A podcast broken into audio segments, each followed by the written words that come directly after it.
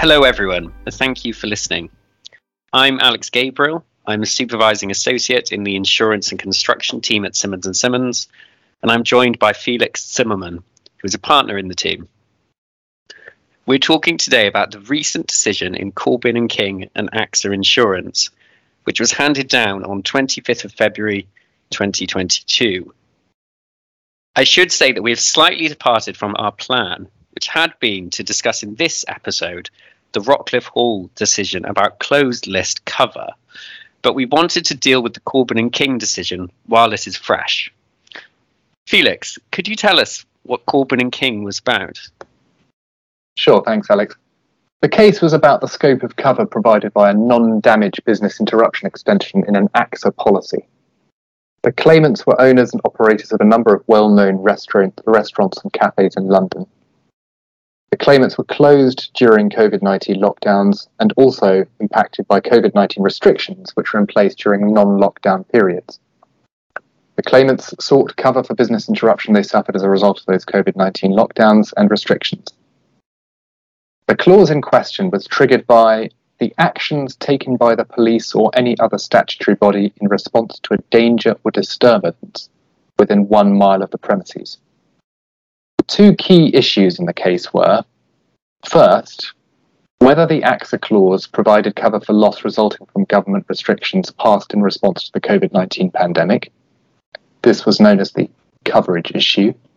And second, if the AXA clause did respond, whether there was a single limit of uh, £250,000 in respect of all premises for any one claim, or whether there was a limit of £250,000 for each set of premises, and this was known as the quantum issue. Thanks, Felix. In the FCA business interruption test case, the court analysed non damage BI extensions by three categories.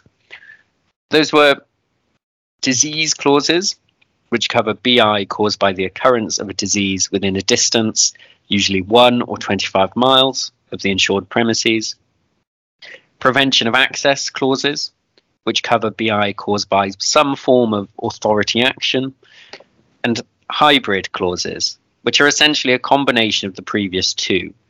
They cover BI caused by authority action in response to disease. How did the AXA clause in Corbin and King fit into that framework? The clause in question was a prevention of access clause. It was not identical to any clause in the test case, but it did share similarities with certain prevention of access clauses which were held by the High Court not to cover business interruption caused by the COVID 19 lockdowns.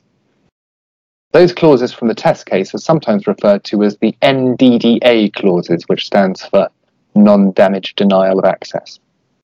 The High Court found that the, the NDDA clauses should not cover business interruption caused by the COVID 19 lockdowns because, on their proper construction, clauses responded to local only events. The FCA did not appeal the High Court's conclusions to the Supreme Court, which meant that the NDDA clauses were not before the Supreme Court. Thanks, Felix.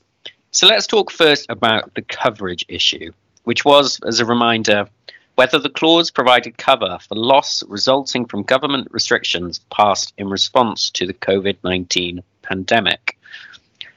The Corbin and King case was obviously brought following, and indeed with reference to, the FCA BI test case.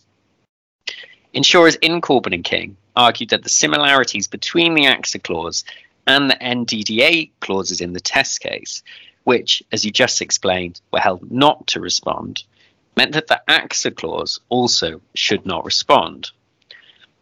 Given those arguments, the first issue before the court in Corbin and King was really the relevance of the test case judgments and whether they should effectively prejudge the outcome in Corbin and King. What did the court say about that, Felix? The judge reviewed each of the NDDA clauses and considered the extent to which each was similar to the AXA clause in the Corbin and King policy. She concluded that each of the NDDA clauses was, was materially different from the AXA clause. This meant that the High Court's decisions in the test case should not prejudge the outcome in Corbin and King. Having decided that the test case judgment should not determine the outcome in Corbin and King, the judge went on to consider the construction of the AXA clause.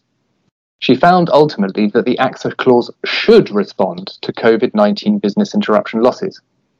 Uh, remember that the clause was triggered by the actions taken by the police or any other statutory body in response to a danger or disturbance within one mile of the premises. The judge's conclusion was that COVID 19 within one mile was capable of being a danger within one mile of the premises, as contemplated by the clause. So the court concluded that authority action in response to COVID 19 could trigger the AXA clause. The judge then went on to consider causation issues. And this essentially involved revisiting the key causation debate from the test case. So, as a reminder of that, in the FCA BI test case, a central issue was whether the cases of COVID 19 which triggered the insurance, so those within one or 25 miles of the insured premises, were a legal cause of the business interruption.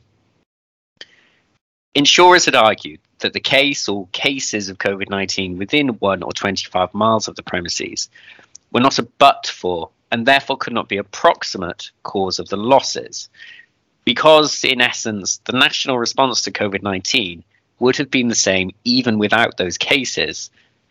The Supreme Court disagreed with insurers in the test case.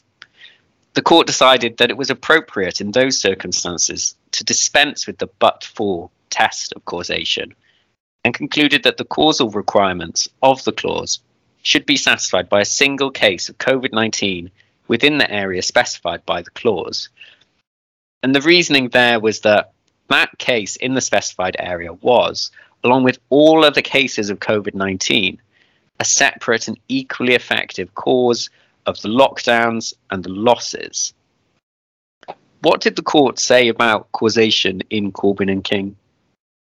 So the insurers argued that even if COVID 19 was a danger as contemplated by the AXA clause, the Supreme Court's approach to causation in the test case should not be applied to that clause. AXA's main point was that the Supreme Court's analysis was not given in relation to prevention of access clauses like the AXA clause, but rather only in relation to disease clauses. But the judge disagreed. She acknowledged that the Supreme Court explained its approach to causation by reference to disease clauses, but she decided that there was no reason that it should not apply equally to prevention of access clauses.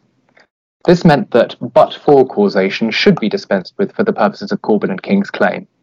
It was sufficient that a case of COVID 19 within one mile, coupled with other uninsured but not excluded dangers outside that area, namely COVID cases outside the one mile radius, led to the regulations which caused the closure of the businesses and caused the business interruption losses. Thanks, Felix.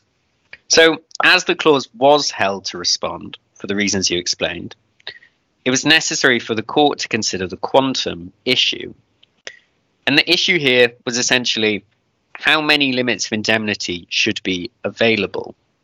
The court decided that under this particular clause, there should be a limit of indemnity available per premises and per set of restrictions. What was the court's reasoning? AXA had accepted before the hearing that there should be a limit available for each lockdown. So that issue was therefore not in dispute in this case. The judgment does not consider it, and it is not an authority for that. It was necessary for the court to consider whether the policy was a single policy or a composite policy, which is effectively a number of separate policies expressed in a single document. The court found that each insured restaurant or cafe business had a separate interest, being the restaurant or cafe that each owned, and that in light of that, the policy was to be analysed as a composite policy. The court then considered whether each claimant was entitled to a limit of indemnity per premises. This was a question of construction of the wording. The court identified that the clause provided for interruption and interference with the business where access to your premises is restricted. The court's view was that the wording, and in particular the reference to premises, pointed to cover for each cafe or restaurant. So the court concluded that the claimants should have a limit of indemnity for each premises, provided that there was a case of COVID 19 within one mile of the premises. Some of the court's most important conclusions, including whether COVID 19 could trigger the clause and the number of limits available, were based on the particular wording in question.